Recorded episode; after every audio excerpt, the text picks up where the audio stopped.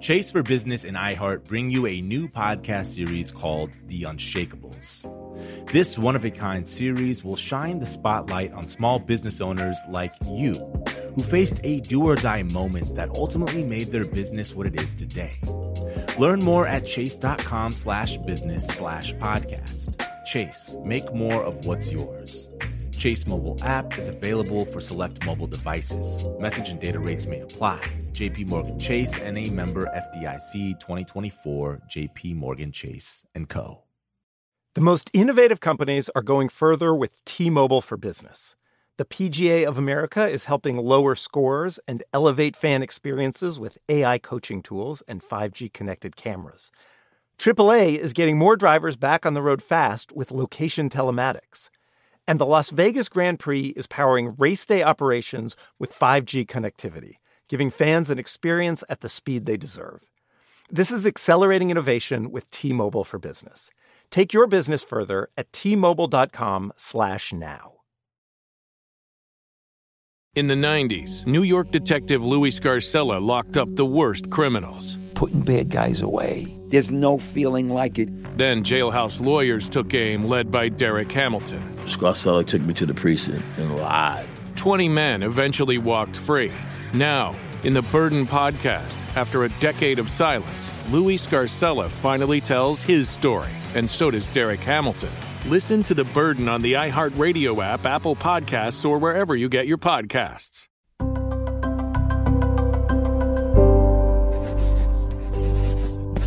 Pushkin. Hey, Lost Hills listeners, it's Dana. I wanted to let you know that you can hear the entire new season of Lost Hills ad free, along with other great binge listens, by becoming a Pushkin Plus subscriber. Find Pushkin Plus on the Lost Hills show page in Apple Podcasts or at pushkin.fm slash plus.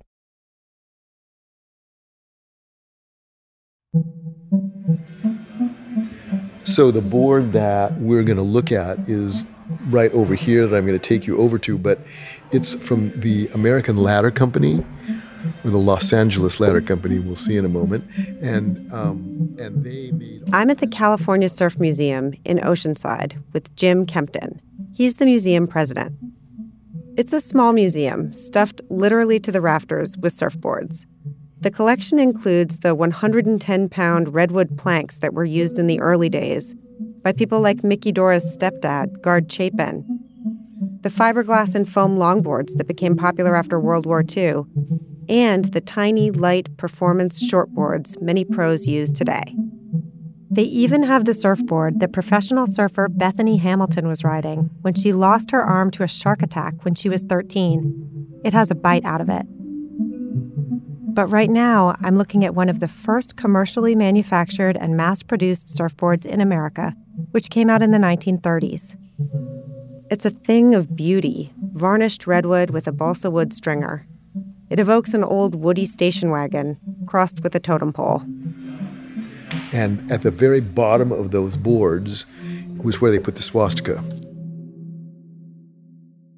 The first mass produced surfboards in America had swastikas on them. They were called, wait for it, swastika boards. That's right. America's original surf brand is associated with what is now a universal symbol of white supremacy and hate. Right there. And was it red or black or? It was. It was painted. It was generally black, and just it was actually carved on them. So they were, uh, yeah. Swastika boards were made in LA by a company that built prefab homes, and they were a huge hit. They made all kinds of wooden products like ladders, and they and they made these surfboards, and they put those swastikas on them for reasons unbeknownst to anyone. I think now. A flyer advertising the boards shows a muscular, fair-haired man sliding down the face of a wave, a giant swastika in the background. Enjoy the thrill of a swastika is the slogan. The swastika has a very interesting story both in surfing and outside of it. Um, it's an incredibly iconic symbol, like the cross or the crescent or you know so many others. And it wasn't until the Nazis adopted it that anything was thought of it. But as soon as Hitler actually you know, invaded Poland, they stopped making them.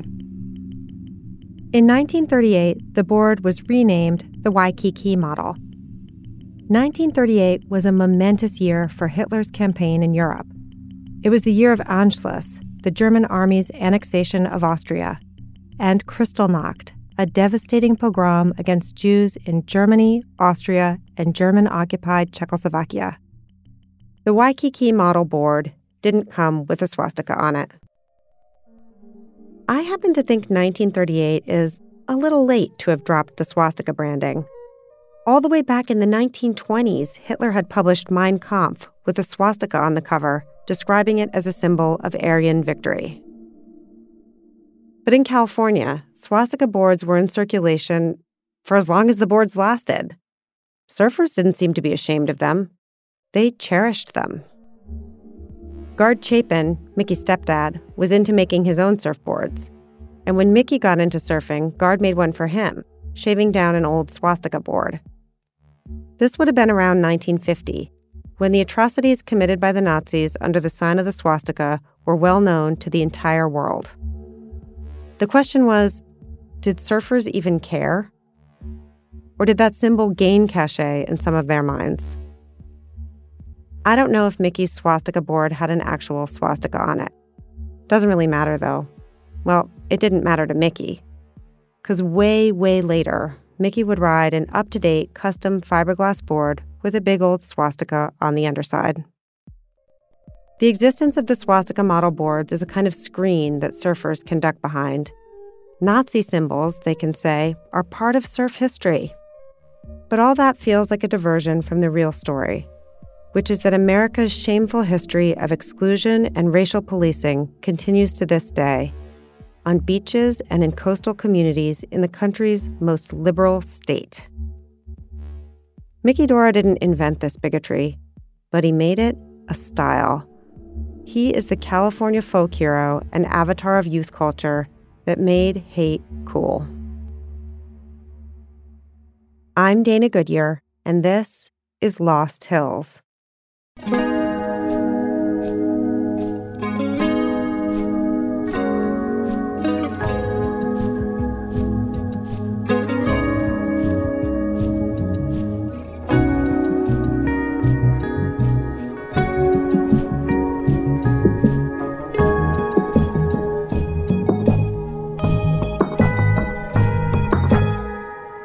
Episode 5 Surf Nazi.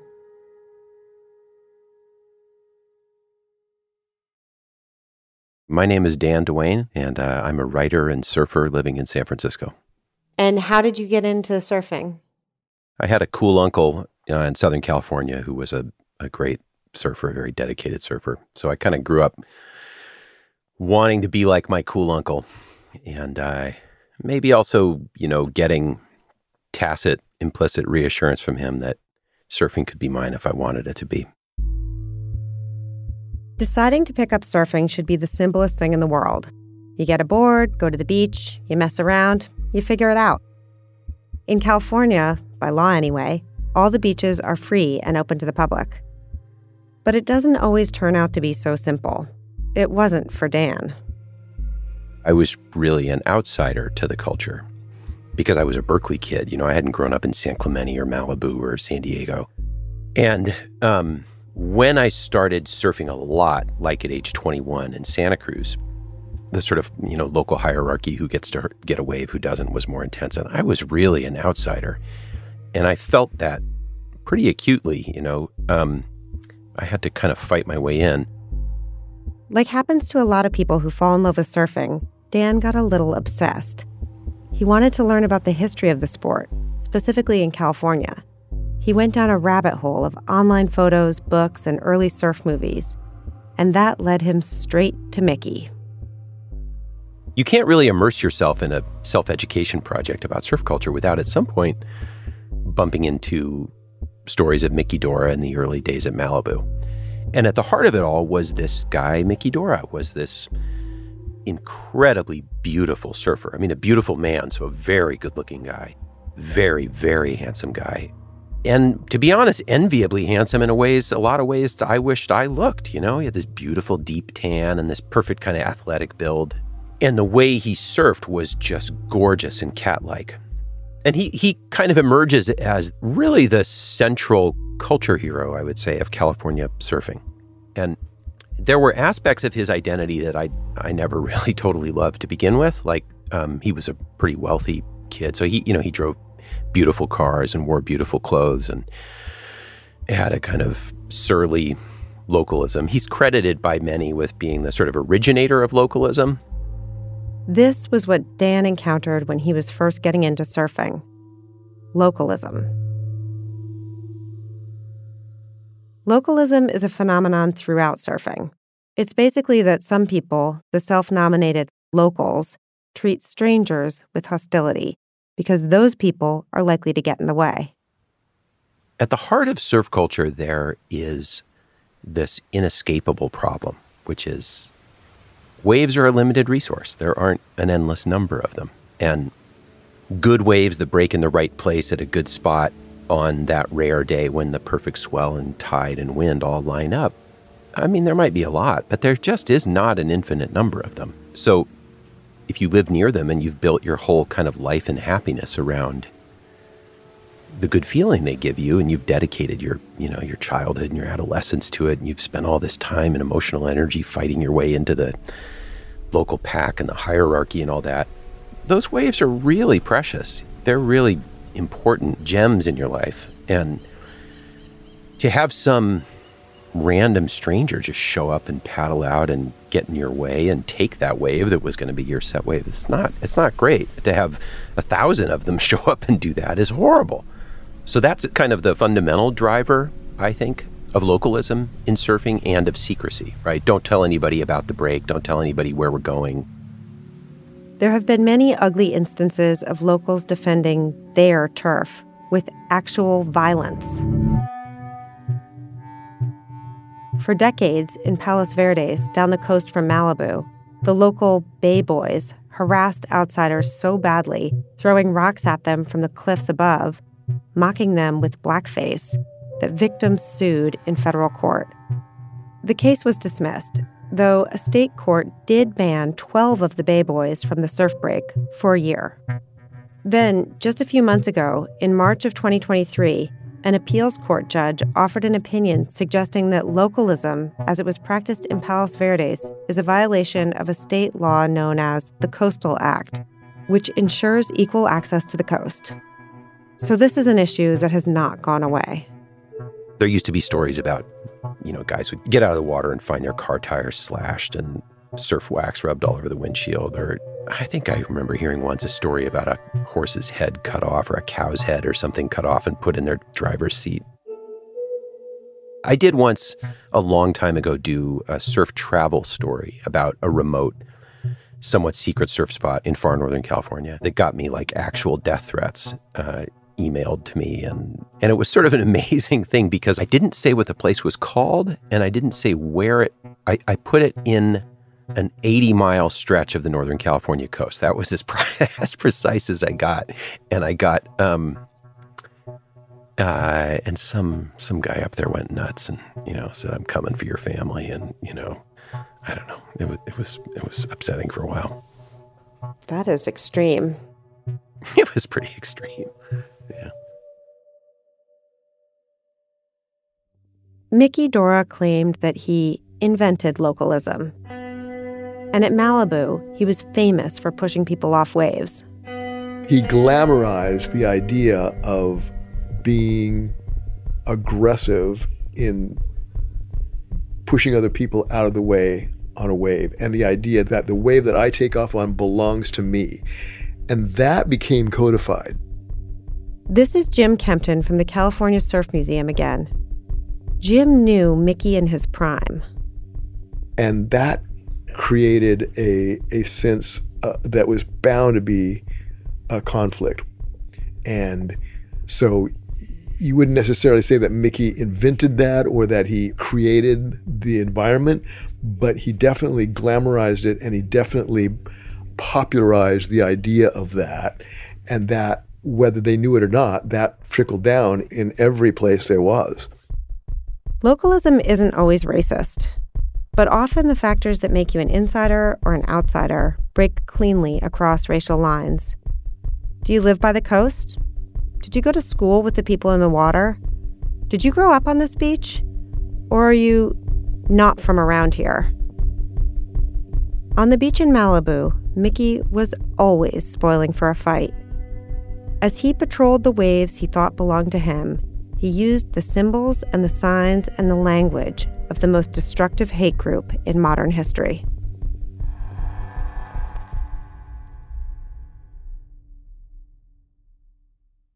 This show is sponsored by BetterHelp. People don't always realize just how much their negative thoughts and experiences stick with them and weigh them down. You may find your brain constantly running through a highlight reel of bad moments. That comment your friend made last week that hurt your feelings, that frustrating thing your mom does, or that silly thing you said in a meeting. Maybe it's time to get it all off your chest. Whether it's a tiny annoyance or something much bigger, talking about it can give you some relief and lead you to a potential solution. That's where therapy comes in.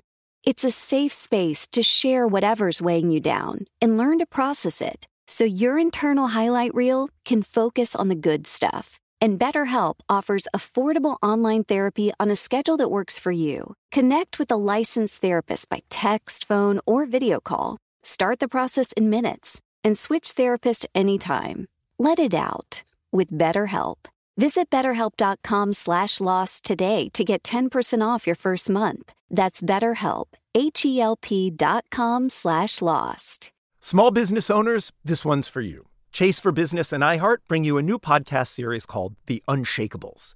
This one of a kind series will shine the spotlight on small business owners like you who faced a do or die moment that ultimately made their business what it is today.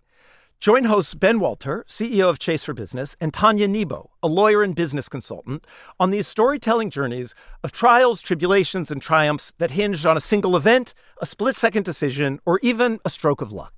Whether the story is about a warehouse going up in flames or a former partner stealing a whole roster of clients, each episode will showcase the grit, determination, and resourcefulness a small business owner needed to turn a pivotal situation into a springboard for success.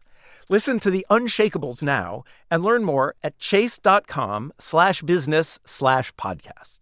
Chase, make more of what's yours. Chase mobile app is available for select mobile devices. Message and data rates may apply. JP Morgan Chase Bank NA member FDIC. Copyright 2024 JP Morgan Chase and Company.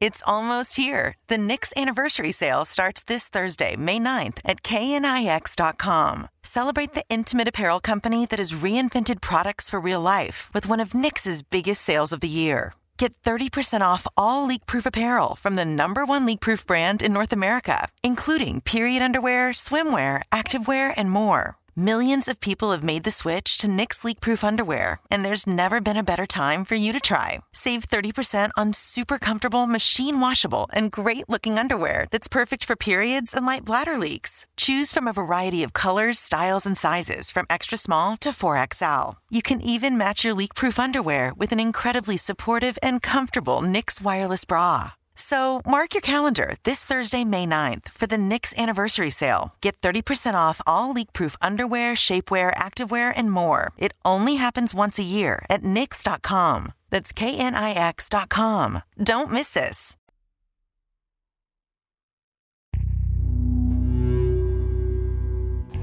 Miki, in spite of being an immigrant himself and having a dad with a heavy accent, leaned hard into surf break xenophobia.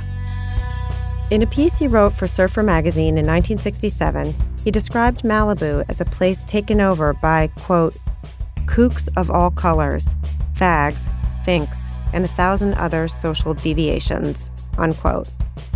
In a 1998 interview in Surfer's Journal, Nat Young, a famous Australian surfer of the day who knew Miki well, said, quote, He's a supreme racist, always has been.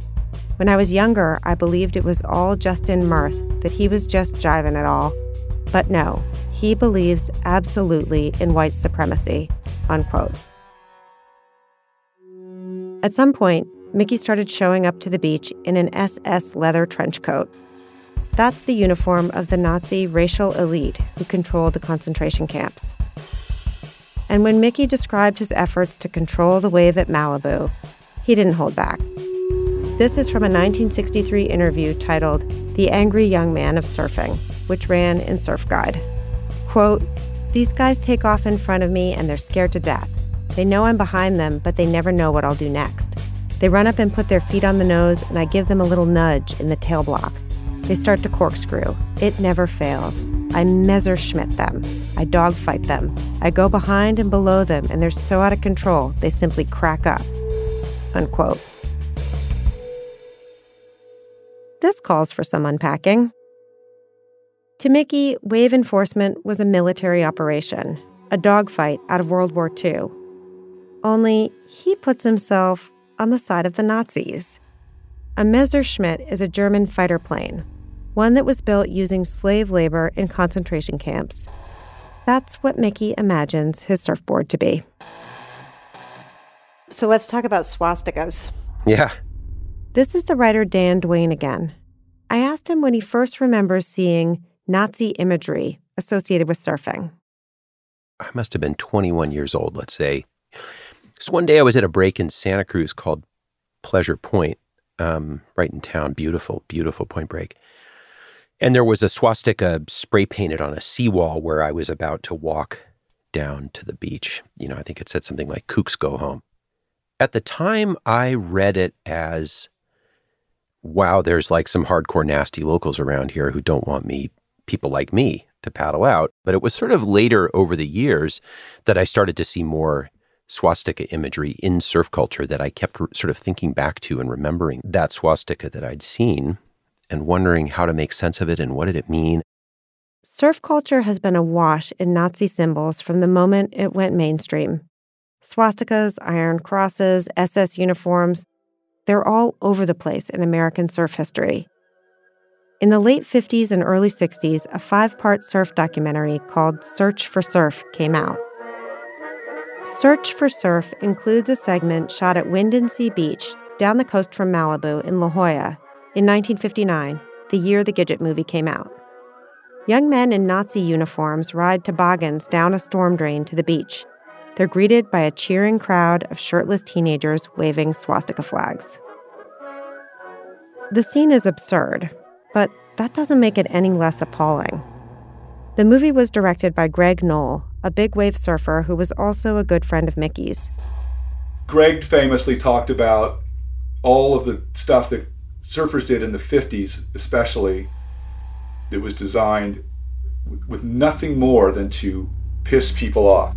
Surf historian Matt Warshaw. So he said, well, you know, you'd paint a swastika on your car and it would piss people off. So you'd paint two swastikas on the car, one on each side. And for him, that was on the same level as going to school as he did in a trench coat with each pocket filled with rotten fish. He would just sit there until someone said, What does that smell? And it was just him trying to piss people off. It was kids from 14 to, you know, 18 mostly doing anything they could to get a rise out of the squares. Then there's the craze in the 1960s where Southern California surfers were wearing Nazi stormtrooper helmets while surfing. I don't think they were worried about concussions. I don't really know what they were doing. I do know that it's hard for the surf community to explain. So they end up saying a bunch of different things, none of which makes sense. It was to piss off the older generation, to be a rebel. I saw it, but I didn't really realize the ramifications of it, you know, when you're a kid. It's, it's just part of their kind of having an attitude, being a rebel or something, you know. It was a celebration of the victory over the Nazis. The people from the war came home with these uh, emblems and drawings and stuff, and they brought it home as souvenirs from having fought in World War II. It was a cool ancient symbol. I do know that like that's an ancient symbol, you know, that started in Egypt and you know, the American Indians used it widely, you know, and they called it the tumbling logs, you know. They didn't know what they were doing. There's an enormous ignorance of any of the of the actual representations that those are, what they stand for. But Miki was supposedly so smart and so worldly. He definitely knew the implications of a swastika. Anti Semitism was a style, and Miki helped set the trend. He was the guy Surfer magazine called Mr. Malibu, everyone's idol, and he was wearing an SS leather trench coat on the beach. What was Miki up to with his SS leather trench coat and his swastikas? So I think they were attention getters. Surf Museum president Jim Kempton. Miki was almost always in costume. Truly. It was rare for Miki not to be like rock stars are. Why do rock stars wear, you know, sequins and and and fringe and and leather pants? Because they're rock stars right? It's to indicate to other people that I am not just a regular guy, I'm someone. Well into the 80s, agro surfers called themselves surf Nazis. And yes, these symbols have also been used by other rebellious cultures biker gangs, British punk rockers. When it comes to surf culture, what everyone, even Kathy Kohner Zuckerman, will tell you is no, it isn't what you think. No one who loves surfing wants all the Nazi references to mean anything. One thing you hear a lot from swastika apologists is that it was a different time. It was. It was a time that was much closer to the horrors of the Holocaust. Writer Dan Duane. There has been this argument that the early swastikas didn't mean fascist sympathy, that they were just you know, symbols of rebellion, that they were just, you know, whatever the enemy is wearing, that's what I want to wear because then I'm like a bad dude. Um, or that in the early surf movies with the, you know, with the Gestapo uniforms or whatever it was, the SS uniforms, that it's a form of prank and play and culture play. Um, and I, I'm not ready to say that that's 100% wrong. I'm just not ready to say that it's 100% right either. There's just too much in the air at the time. It's too close in historical time to you know that movie is made in the 50s with auschwitz what is it ten, you know 10 years before? I mean auschwitz is more recent to that movie than 9-11 is to us. It's it's not you know it's not ancient history. For dan it's a quick slide from the nastiness miki dora put into the world to the nastiness that still exists in certain pockets of surf culture. So now we've got like a rich kid in fancy sunglasses and fancy clothes and a fancy sports car passing bad checks and putting swastikas on his board and being a jerk to outsiders because they don't know how to surf and spewing all this vile stuff. I don't know. It just kind of started to turn, you know, green and gross inside and feel to me like there's something wrong with this. Like there's just this guy, I don't know. Why is this creep our big culture hero?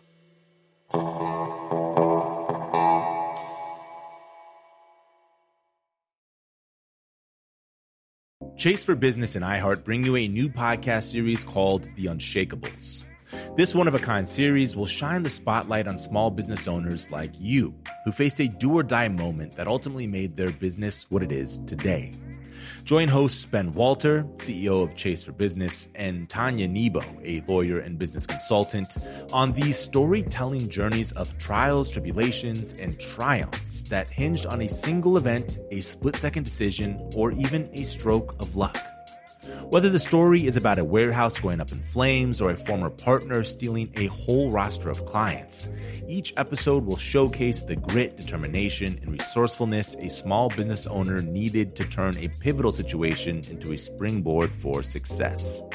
Listen to the Unshakables now and learn more at chase.com slash business slash podcast.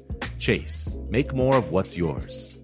Chase mobile app is available for select mobile devices. Message and data rates may apply. JP Morgan Chase and a member FDIC 2024, JP Morgan Chase and Co. It's almost here. The Knix anniversary sale starts this Thursday, May 9th at knix.com. Celebrate the intimate apparel company that has reinvented products for real life with one of Knix's biggest sales of the year. Get 30% off all leak-proof apparel from the number one leak-proof brand in North America, including period underwear, swimwear, activewear, and more. Millions of people have made the switch to Knix leak-proof underwear, and there's never been a better time for you to try. Save 30% on super comfortable, machine washable, and great-looking underwear that's perfect for periods and light bladder leaks. Choose from a variety of colors, styles, and sizes from extra small to 4XL. You can even match your leak-proof underwear with an incredibly supportive and comfortable Knix wireless bra. So mark your calendar this Thursday, May 9th for the Knix anniversary sale. Get 30% off all leak-proof underwear, shapewear, activewear, and more. It only happens once a year at Knix.com. That's K-N-I-X.com. Don't miss this. The most innovative companies are going further with T-Mobile for Business. The PGA of America is helping lower scores and elevate fan experiences with AI coaching tools and 5G connected cameras. AAA is getting more drivers back on the road fast with location telematics. And the Las Vegas Grand Prix is powering race day operations with 5G connectivity, giving fans an experience at the speed they deserve. This is accelerating innovation with T-Mobile for Business. Take your business further at t-mobile.com/now.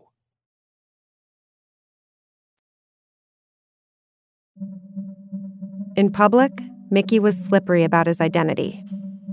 Even as he wore the Iron Cross and the SS trench and rode the swastika board, he referred to himself as a, quote, wandering rabbi. One of his closest friends at the end of his life told me he had always assumed Miki was part Jewish on his Hungarian side. It's possible. The name Dora does come up in a couple of Holocaust memorial records from Budapest. But Miki's half sister Pauline, who didn't want to be interviewed, wrote in an email that she had never heard that the family was Jewish. I suppose I wanted it to be true, because it would give a different texture to some of Miki's behavior. Miklos Dora, Miki's father, worked for the Baron de Rothschild starting in the mid 60s. The Rothschilds are one of the oldest Jewish families in Europe, the first unconverted Jews to be inducted into the House of Lords. They're also at the center of just about every anti Semitic conspiracy theory you can think of. In some corners of the internet, they're responsible for World War II and 9 11. Miki loved this connection to the aristocracy. When he had the chance, he stole some letterhead from the Baron's desk and gleefully used it to conduct his correspondence. Miki also embraced the idea that he had a Romani background, calling himself the Gypsy Cavalier. Like the Jews, the Roma were considered, quote, racially inferior and murdered by the Nazis.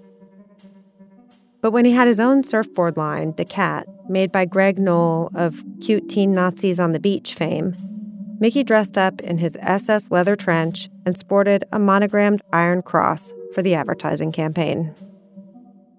Was the Nazi shtick just mockery of dumb surfers for their ignorance by someone who conceivably might have been Jewish or Romani? Someone who, if he had grown up in Hungary and not Los Angeles, might have suffered at the hands of the Nazis? How complicated a mind game was Miki playing?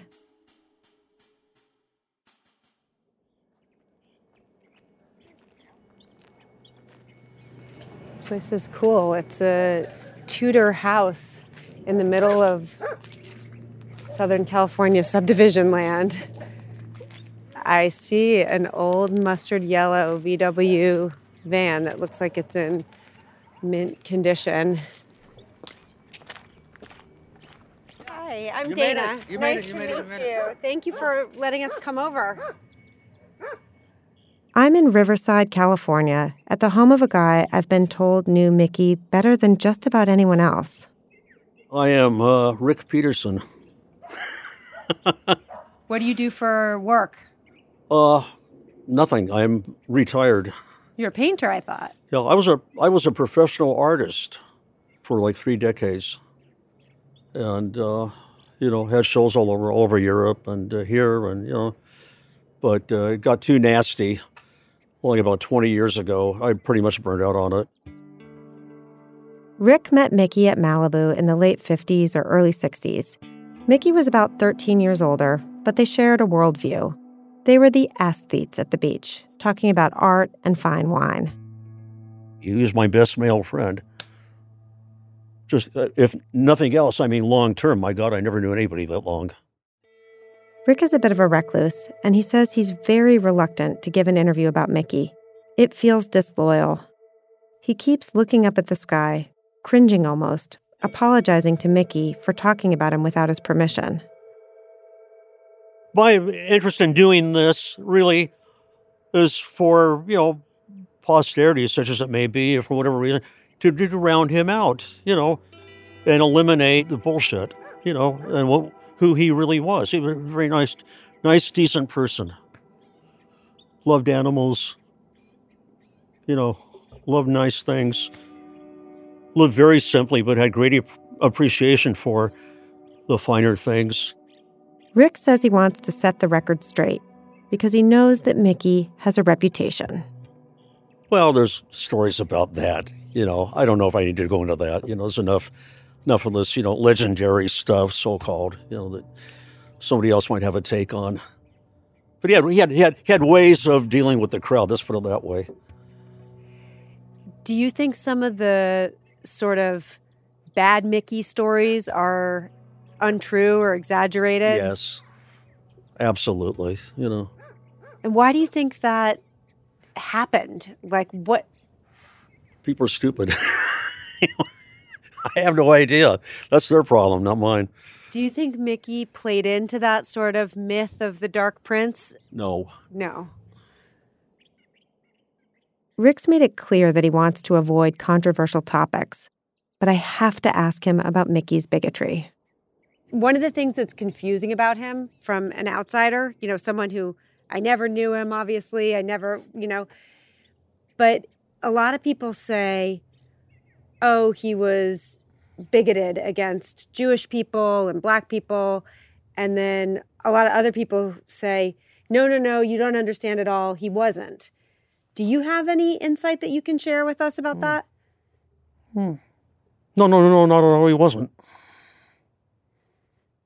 I mean, there are things that passed at one time that wouldn't pass now, not necessarily applied to Miki, but just generally, you know, and now they have this woke thing. And I mean, my God, you know, you open your mouth and you got 50 people in front of your house with pitchforks and torches, you know.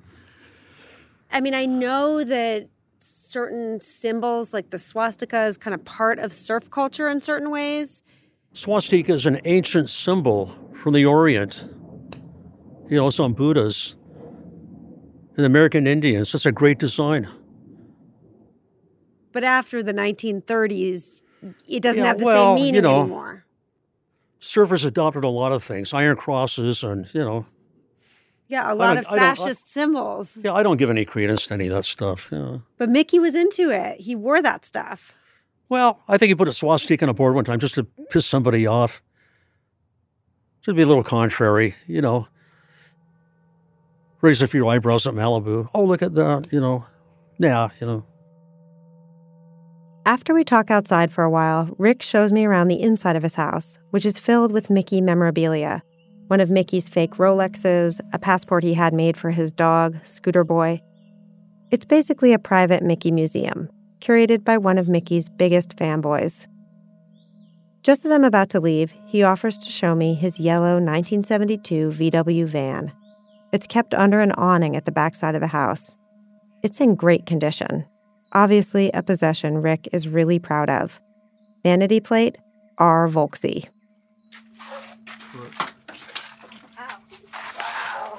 So cool. I, it's got to be waxed. I got to wax it. This is awesome.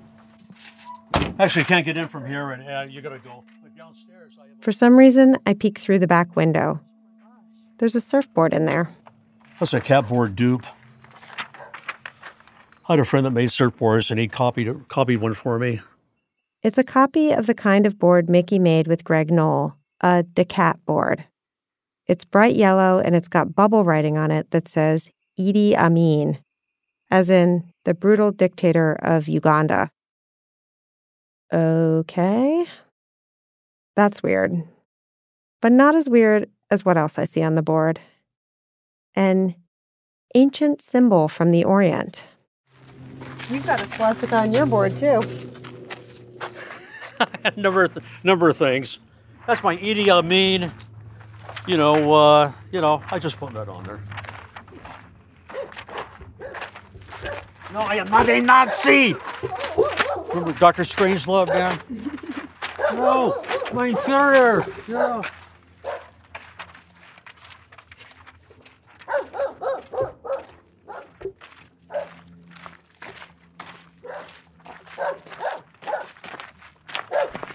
The truth is, we were all degenerates. What can I say?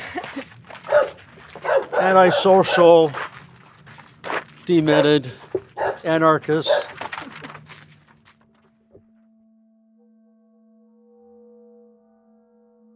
This is the first time I've seen in person a surfboard with a swastika on it. It's a board that's a knockoff of Miki's brand, Cat, so it's an homage to the Dark Prince of Malibu. By a friend of Miki's who's denied the entire premise of my questions about Miki's beliefs when it came to white supremacy and fascism. He wasn't going to help me make sense of the contradictions. But in a way, seeing this board does. There's no nuance here, no getting it or not getting it. I get it. Seeing a swastika on a surfboard feels absolutely terrible. This is the layer of the Miki Dora onion where I just want to cry.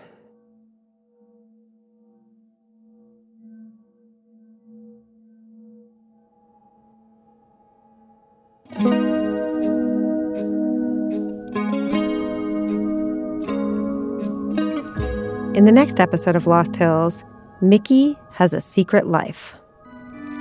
It was on Gretna Green in Brentwood, and there was a row of maybe four little one bedroom apartments. Ours was in the back. It had a garage where he could keep all his boards and uh, cars, you know, his antique cars. And of course, I was always warned never, ever to let anybody know where he lived. So our whole relationship was super, super secret. What was behind all that secrecy? Probably afraid that somebody was going to come and steal stuff that he probably already stole.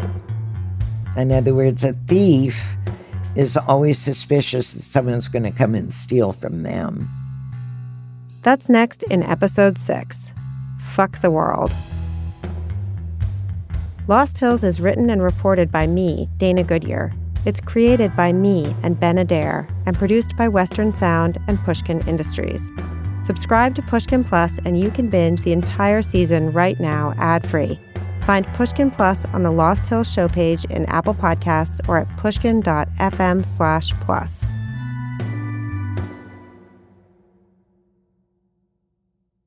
This show is sponsored by BetterHelp.